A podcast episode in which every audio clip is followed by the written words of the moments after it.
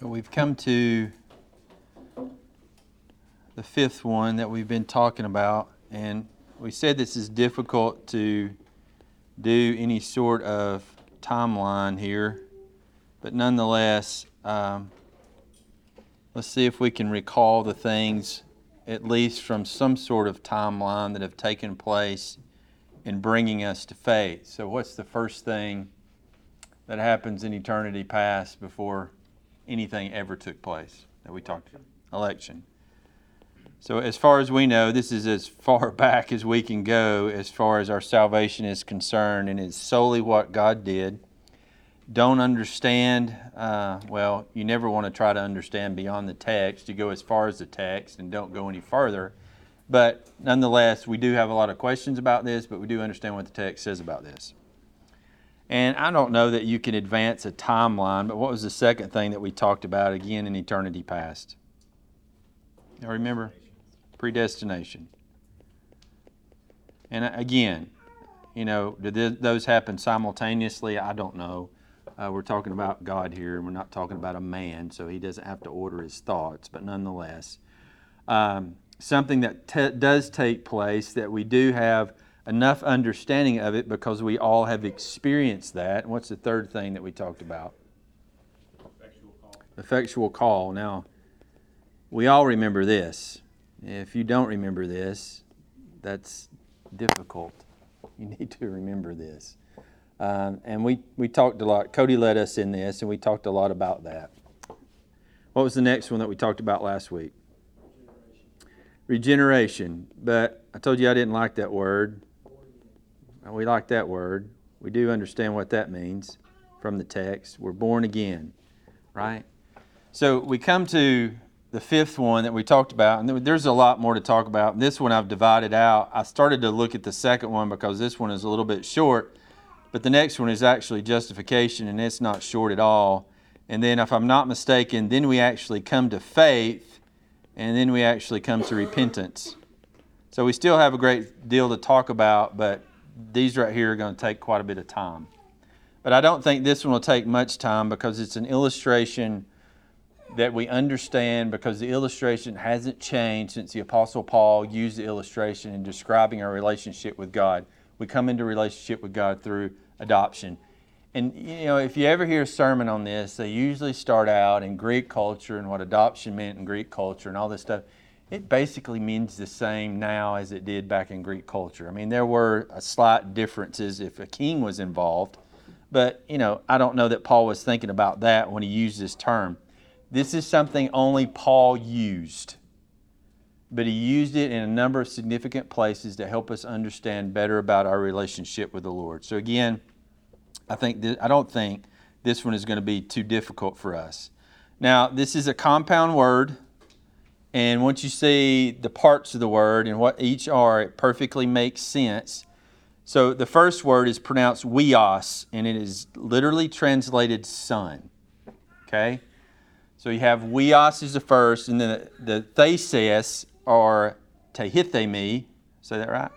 Means to place. So when you look at adoption, the, the word in Greek literally means to place the son. Okay? Now, you can see how that's very different than new birth. You can't say, okay, these things, new birth and, and adoption, those are the same things. Well, no, they're not, right? You can see how being born again is very different than to place the son into the family, okay? And so it is, uh, especially in this church, in the context of this church, there's so many kids that have been adopted into this church. There's so many kids that have been affected through foster care in this church. I mean, this Robin Becky just picked up Samuel yesterday. He's going to be affected by the reality of this, right? So it's meant to strike you that way. It's a very affectionate term. It should warm your hearts to know what God has done through the work of Christ and bringing you into the family of God. You weren't a part of the family of God.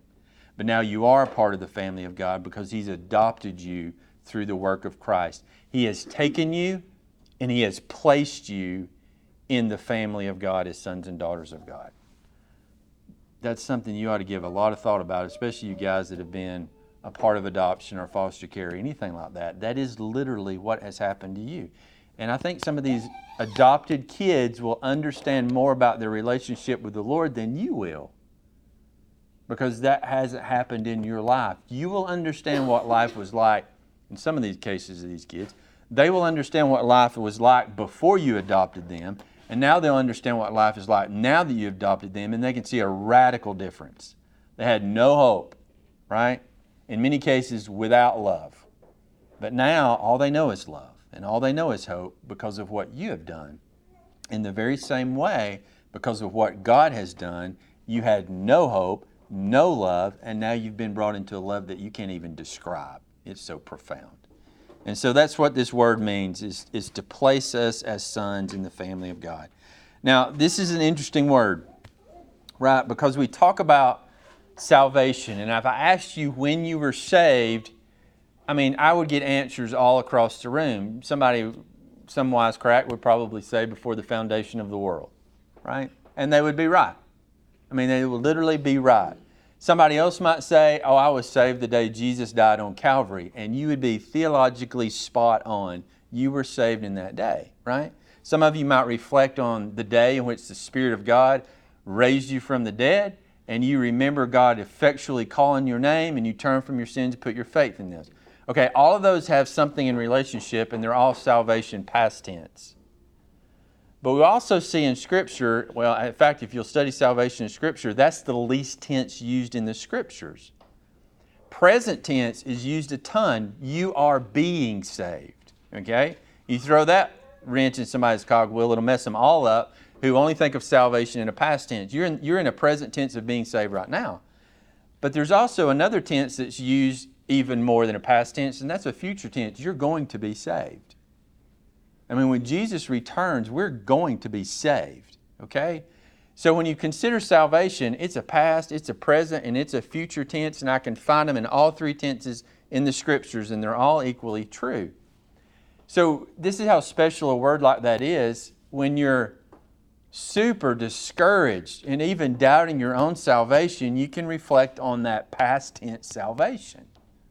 It's a salvation that Satan himself couldn't do anything about because God did it in eternity past, right? Satan can't change that. It would be nice to sit down with Job, believe it or not, in all of his sorrows and talk about his past tense salvation in eternity past. And even though Satan is just ripping your physical world apart, he cannot lay a hand on the spiritual reality of your salvation, right? But there's also some times where we need a desperate hope for salvation, and we can reflect on the present tense salvation, or not the present tense, but the future tense salvation, knowing that one day I will be saved. Christ will return, and all this will be over, and we will fully and finally know what salvation means. But sometimes we know we need to get off the back seat of our pants and get busy pursuing this salvation that we have, and we can reflect on those present tense salvation, knowing that we are being saved. 2 Peter chapter 1 would be a great place to reflect on that. We're in the process of being saved, okay? So you got words like that that you need to understand, and adoption is one of those words. Guess when you were adopted? Before time. That's amazing. God set his affection on you, set you apart for adoption before he set any stars in the sky. But guess when else you will be adopted? When Christ returns. And that will be like Chris and them went to the courthouse re- recently, right? And they held up the sign. That's going to be the day we walk out of the courthouse and we realize the fullness of our salvation because we have a new last name, metaphorically speaking. You understand? But there, are, there is also a present tense reality of our adoption that takes place within space and time. And those are the ones that we should reflect on often. So, this is one of those words that you need to see how it's being used. You need to reflect on the time frame in which it's being used. But then, like I said, Paul uses it as he uses it in a particular context. Okay, he lays down the indicative he shows you the reality of your adoption, and then, like Paul always does, he runs to the commands or he runs to the imperatives to say, okay, since you've been adopted as a child of God, how should you live? Like your father who adopted you. Right? Chris, do you have expectations for those kids you just adopted? Struggling, but yes. and you're going to determine how they're going to live, right? There's no different in our own adoption. working on it. Well, guess what God says about you? He's working on it, right? But we're called to live that way. I know who my Heavenly Father is. All right, then work on how you live. Stop living how you used to live and start living like the, the good God who's adopted you and placed you in His family as a son with full rights and privileges, literally co heirs with Christ. And if any son, you know, Carson might have the day where he crosses his mind and go, you know, this is really kind of not fair, Dad. I'm the original one, right?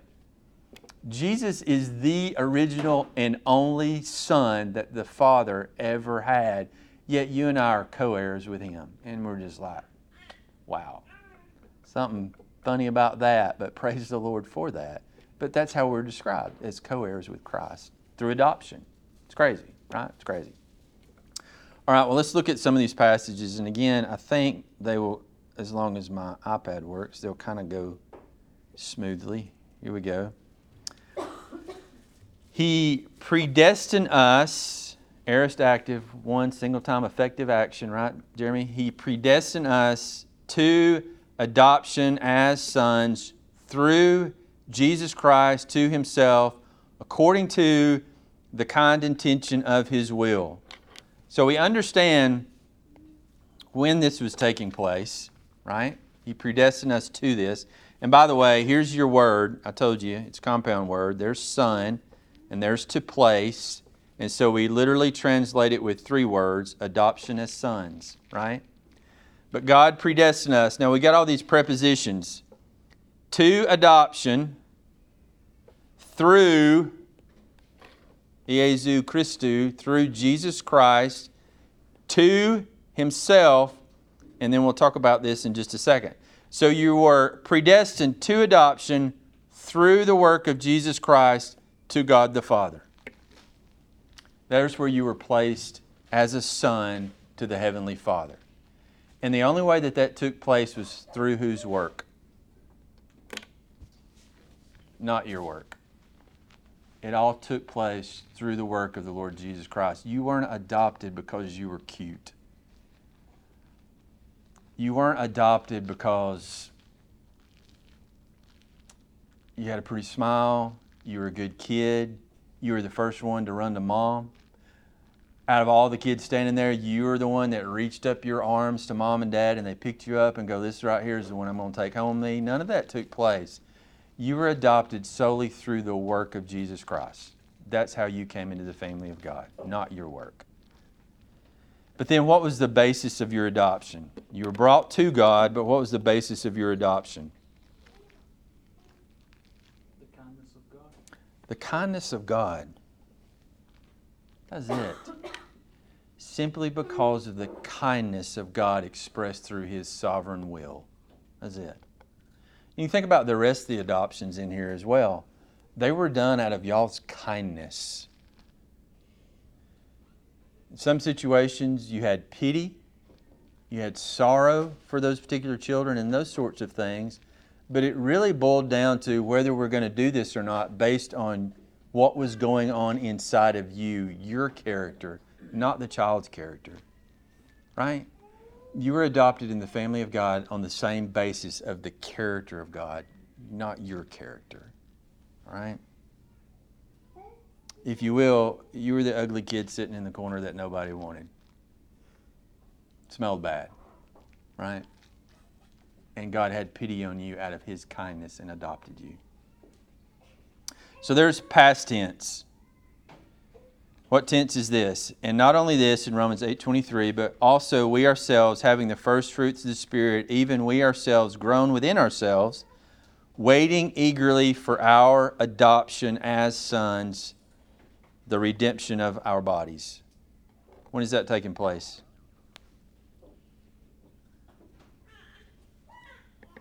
That's what we wait for. So you're adopted in eternity past, but you still wait your adoption. I don't know what illustration you could liken this to. Maybe the paper's getting signed. Maybe the name getting changed. I don't know. but both the realities are equally true. It's happened, and you will know the full experience of that one day at the return of Christ.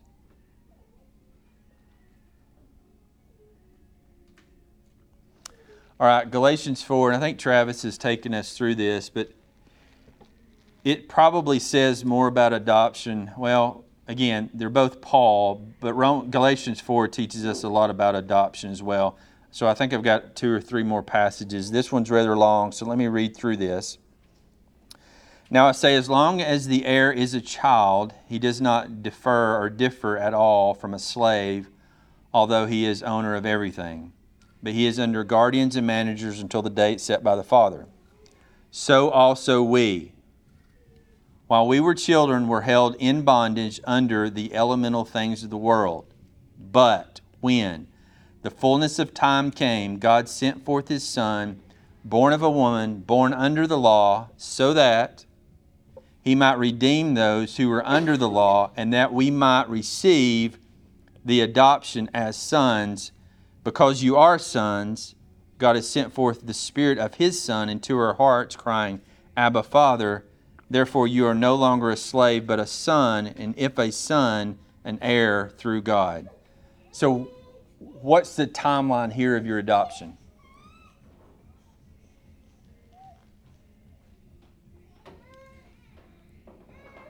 What point were you adopted? When Christ came or when Christ died. Your adoption is in direct relationship to the work of Christ. So again, it's just like salvation.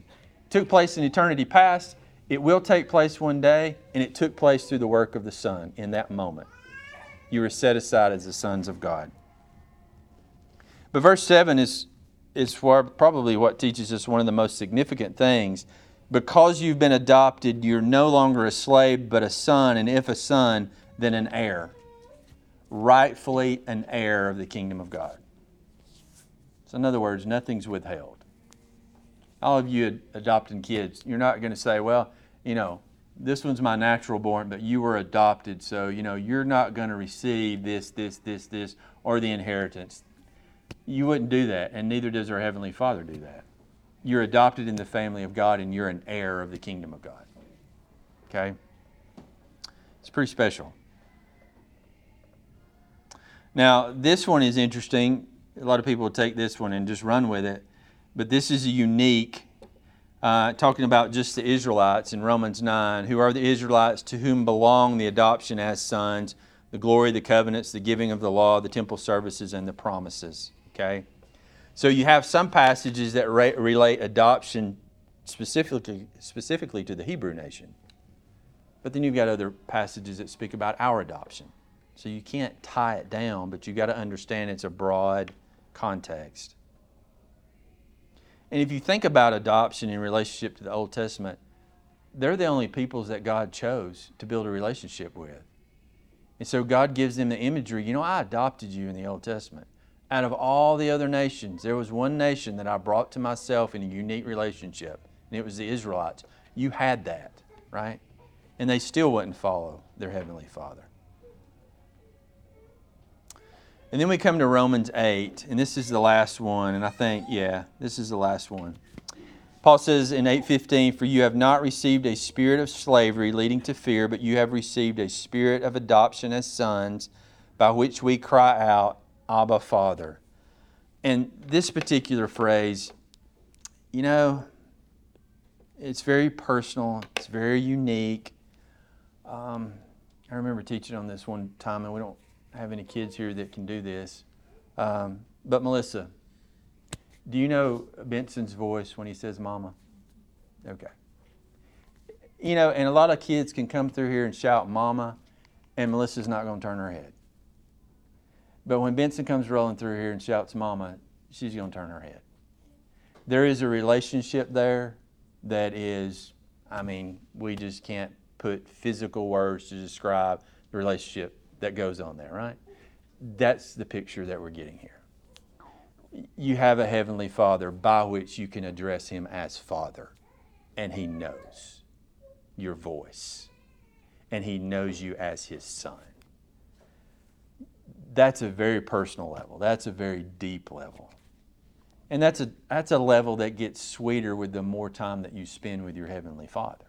See, I can, pick, I can use Melissa and Benson as an example because they spend so much time together, as do the rest of the mamas in this room, right? It could be in the middle of the night. Mama, you're wide awake all of a sudden, right? That comes from a lot of time. And we need to understand the more time we spend with our Heavenly Father, the more that we'll understand this phrase by which we can call Him our Heavenly Father. Okay? Now, the reason I separated that out is because Paul's going to take that truth and give us a command. So let me read the whole passage for you. It starts in verse 12 and it goes all the way down through verse 17. Paul writes, So then, brethren, we are under obligation, not to the flesh, to live according to the flesh. This is one of the most difficult passages, by the way, in Romans. The most piercing, I guess I should say. For if you live according to the flesh, you must die. But if by the Holy Spirit, which dwells in you, you are putting to death the deeds of the body, you will live. For all who are being led by the Spirit of God, these are sons of God. For you have not received a spirit of slavery leading to, leading to fear again, but you have received a spirit of adoption as sons by which we cry out, Abba, Father. The Spirit Himself testifies with our spirit that we are children of God, and if children, heirs also, heirs of God, and fellow heirs with Christ if indeed we suffer with him, so that we may also be glorified with him. So we've got this in which Paul uses this context about adoption, right? And he takes it the whole way. Not only we heirs of God, but we are fellow heirs with the Lord Jesus Christ. Meaning God had one son, and in him we are the sons and daughters of God, and we have we are co-heirs with the eternal Son, right? But because this is true, right? Because this is true right here, then what can Paul say?